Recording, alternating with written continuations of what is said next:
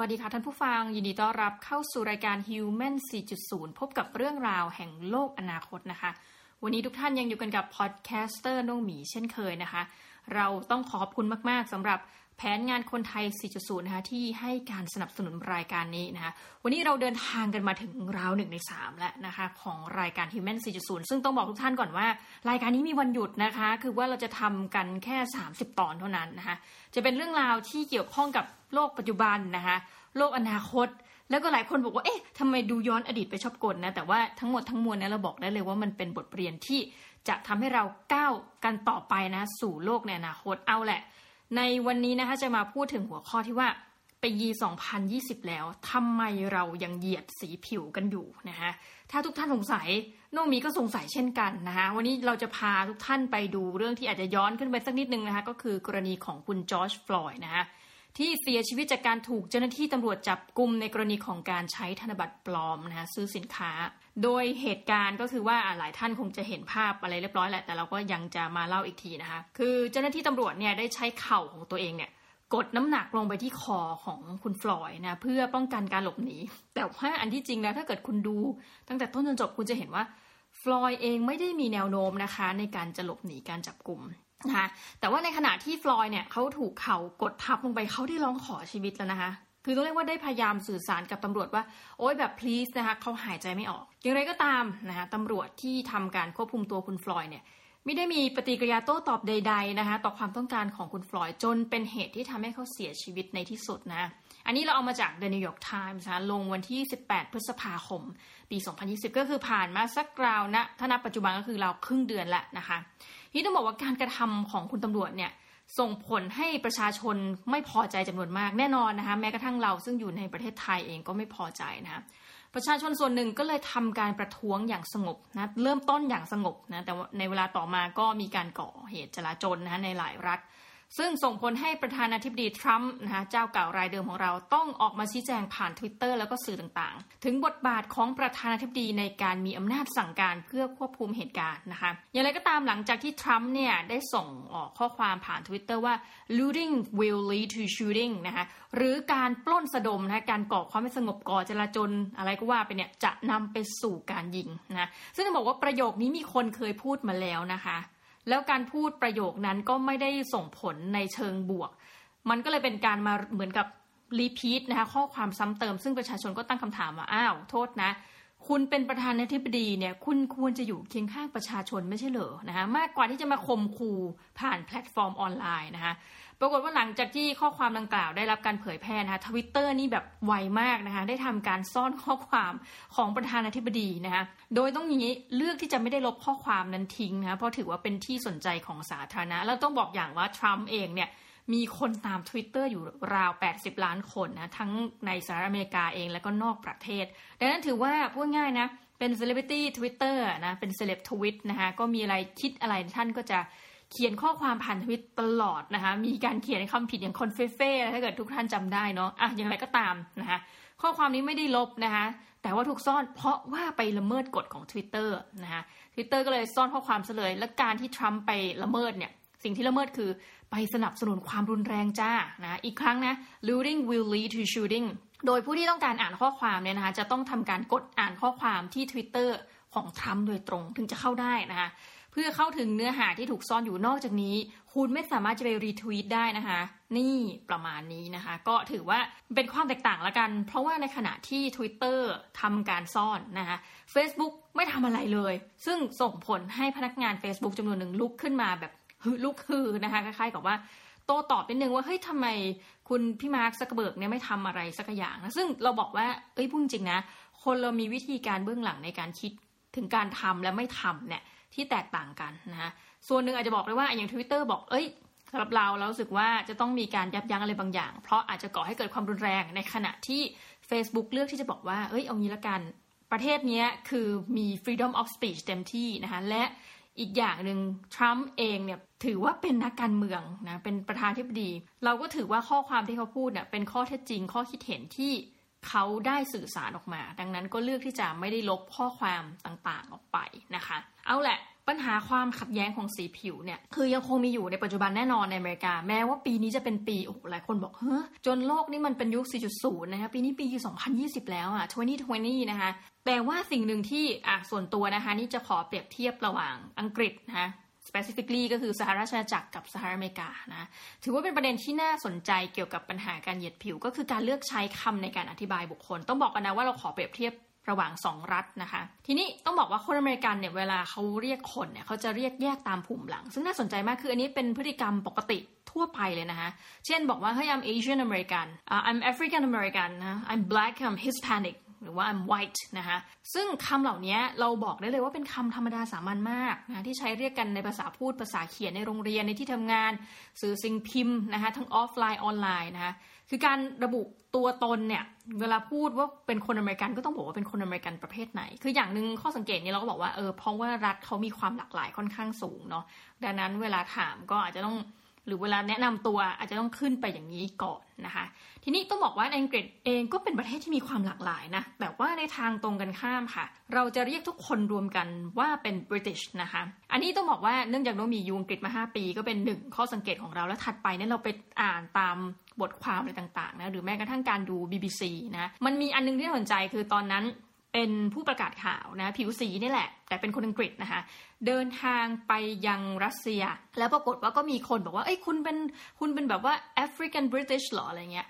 ปรากฏผู้ประกาศข่าวคนนั้นเถียงทันที บอกว่าผมไม่ใช่แอฟริกันบริติชนะหรือว่า black british whatever อะไรเงี้ยผมเป็นบริติชเออแค่นั้นจบนะอั นนี้ก็เป็นข้อสังเกตเราแล้วแม้กระทั่งในโคราคนก็ไปถามเหมือนกันว่าเฮ้ยมันแบบคือมีจริงหรือเปล่าเนี่ยสิ่งที่เรียกว่า African British นะคะเขาบอกว่าเอาจริงๆนะคือคนอังกฤษก็จะเรียกตัวเองว่าเป็น British นั่นแหละนะคะถึงแม้ว่าอย่างนี้การกรอกเอกสารในหลายกรณีจะมีการให้ระบุอย่างละเอียดนะคะเช่น กรอกในเอกสารของมหาวิทยาลัย คือมหาลัยจะถามละเอียดมากนะต้องบอกว่าส่วนตัวก็กรอกมาแล้วเนอะว่า อย่างกรณีคุณเป็นคนเอเชีย คุณเป็นเอเชียที่มีภูมิหลังทางเชื้อชาติจากพื้นที่ใด ละเอียดปานี้เลยนะหนึ่งเอเชียใต้ตะวันออกกลาง เอเชียตะวันออกหรืออื่นๆนะแม้อันนี้น่าน้อยใจนิดนึง เพราะว่าอย่างเราๆในคนไทยจะต้องติ๊กฮือเป็นเอเชียวงเล็บ others นะคะเอเชียอื่นๆ ทั้งสิ้นนะคะ เอาละแต่ว่าเราบอกว่าสิ่งที่ทำไมว่าต้องมีการระบุเนาะสหราชอาณาจักรเนี่ยเขามีพลเมืองที่ย้ายมาจาก ประเทศต้องย้ำว่าบางประเทศเป็นจำนวนมาก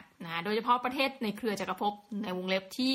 ท่านเคยไปทำการยึดครองมาเป็นส่วนหนึ่งนะ เช่น อินเดียปากีสถานนะคะแต่การก่อเอกสารอันนั้นคือทางการเนาะกับการปฏิบัติในชีวิตประจำวันกลับมีความแตกต่างกันเป็นอย่างมากนะคะอันนี้เรายกตัวอย่างก็คือว่า คนอังกฤษที่มีพ่อหรือมีแม่เป็นผู้อพยพมาจากต่างประเทศนะคะมักจะระบุอย่างชัดเจนว่า ฉัน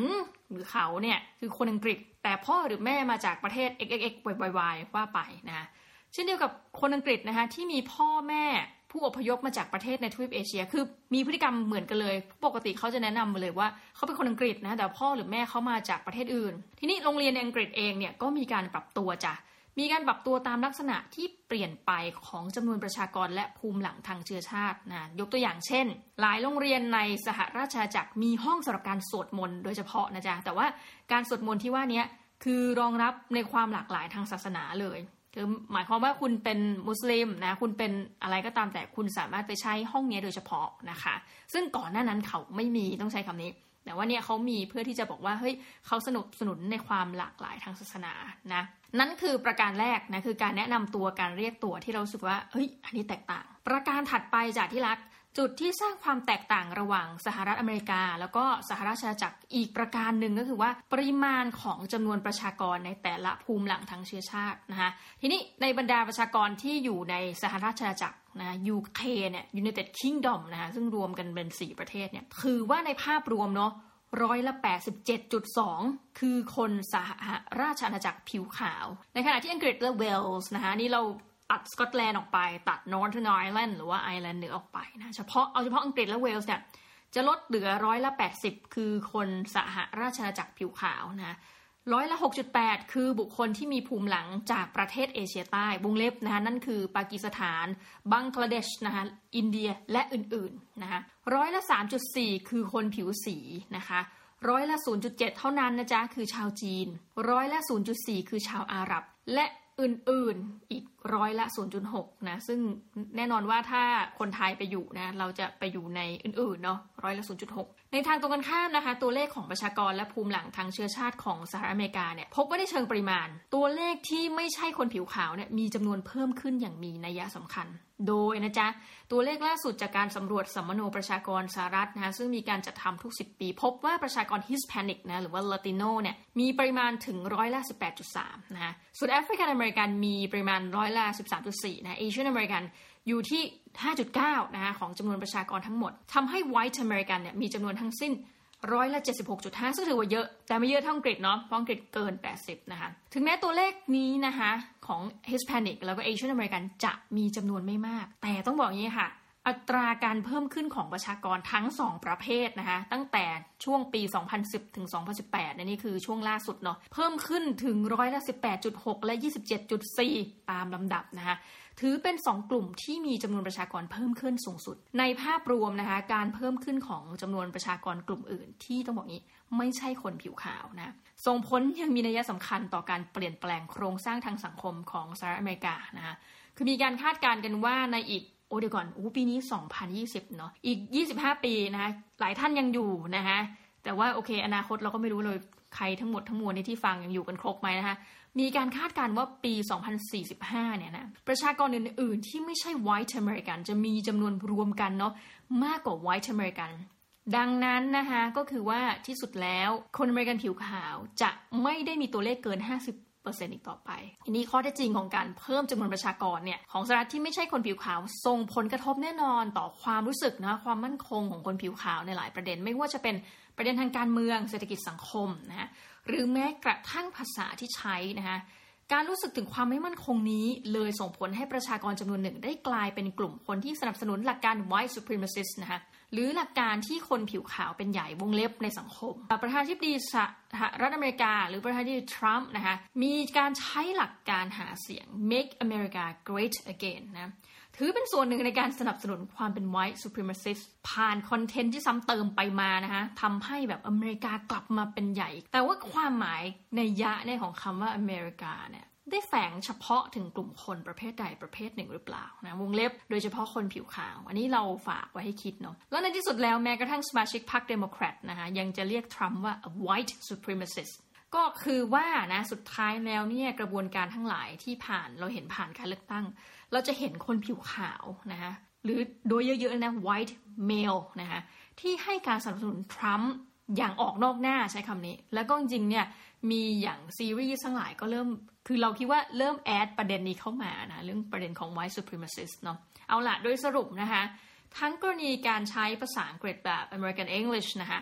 ส่งผลให้เกิดความแตกต่างในการระบุภูมิหลังของเชื้อชาตินะคะ นอกจากนี้การเปลี่ยนแปลงของโครงสร้างประชากรนะคะที่ประชากรกลุ่มอื่นๆ ที่ไม่ใช่กลุ่มคนผิวขาวเนี่ยได้มีการเพิ่มจำนวนประชากรอย่างมีนัยสำคัญ ส่งผลให้สภาวะความเป็นคนหมู่มากของคนผิวขาว เริ่มถูกท้าทายนะคะ ในที่สุดแล้วเนี่ยเมื่อพวกเขากำลังหมดสภาวะที่กุมอำนาจในการชี้ทิศทางอันเป็นไปของประเทศนะคะจึงส่งให้เกิดแรงต่อต้านที่มีแนวโน้มที่จะรุนแรงขึ้นไปเรื่อยๆ ที่สุดแล้วเนี่ยเราจะบอกงี้ เพราะไม่ว่าใครก็อยากจะรู้สึกถึงความมั่นคงเนาะไม่อยากเห็นการเปลี่ยนแปลง และอยากมีที่ยืนเป็นของตัวเองทั้งนั้นนะคะ วันนี้ก็ฝากเอาไว้สำหรับตอนนี้นะคะว่าปี 2020 แล้วทำไมเรารังเหยียดสีผิวกันอยู่นะคะ อย่างน้อยก็คือว่าเมืองไทยเนี่ย ยังมีความคล้ายกันเนาะเหมือนกับญี่ปุ่น ก็คือว่าเราเป็นชาวเอเชียอยู่กันซะเยอะ แต่เราเชื่อว่าในอนาคตเนี่ยการย้ายนะเคลื่อนตัวของพลเมืองนะจากรัฐอื่นมายังรัฐไทยเนี่ยจะมีเพิ่มมากขึ้นนะดังนั้นเราก็ฝากไว้ละกันในหนึ่งประเด็นนะคะปี 2020 แล้วทำไมเรายังเหยียดสีผิวกันอยู่นะสำหรับวันนี้น้องมีต้องขอลาทุกท่านไปก่อนนะคะ และเราจะกลับมาพบกันใหม่ใน EP หน้าสำหรับวันนี้ สวัสดีค่ะ